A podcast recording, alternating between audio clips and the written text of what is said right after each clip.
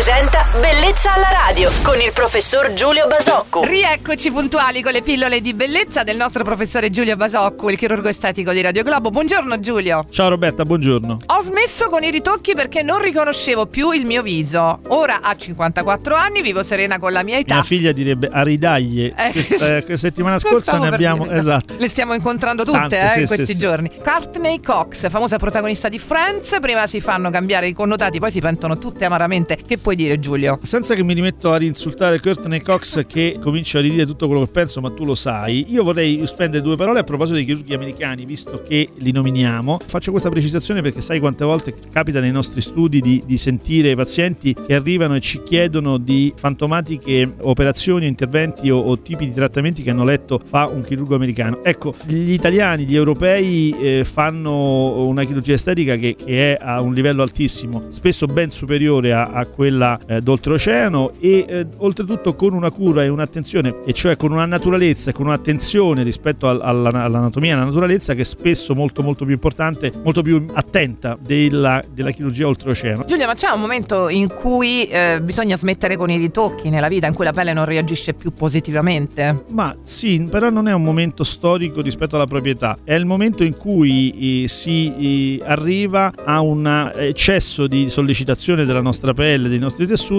alla, alla chirurgia o alla medicina estetica, quindi diciamo che è un fatto quantitativo, non è un fatto temporale. Grazie per queste importanti raccomandazioni dal nostro chirurgo estetico Giulio Basocco, al quale auguro una splendida settimana. Giulio, ti aspetto domani su Radio Globo. Ciao! A domani Roberta, grazie. Bellezza alla. Radio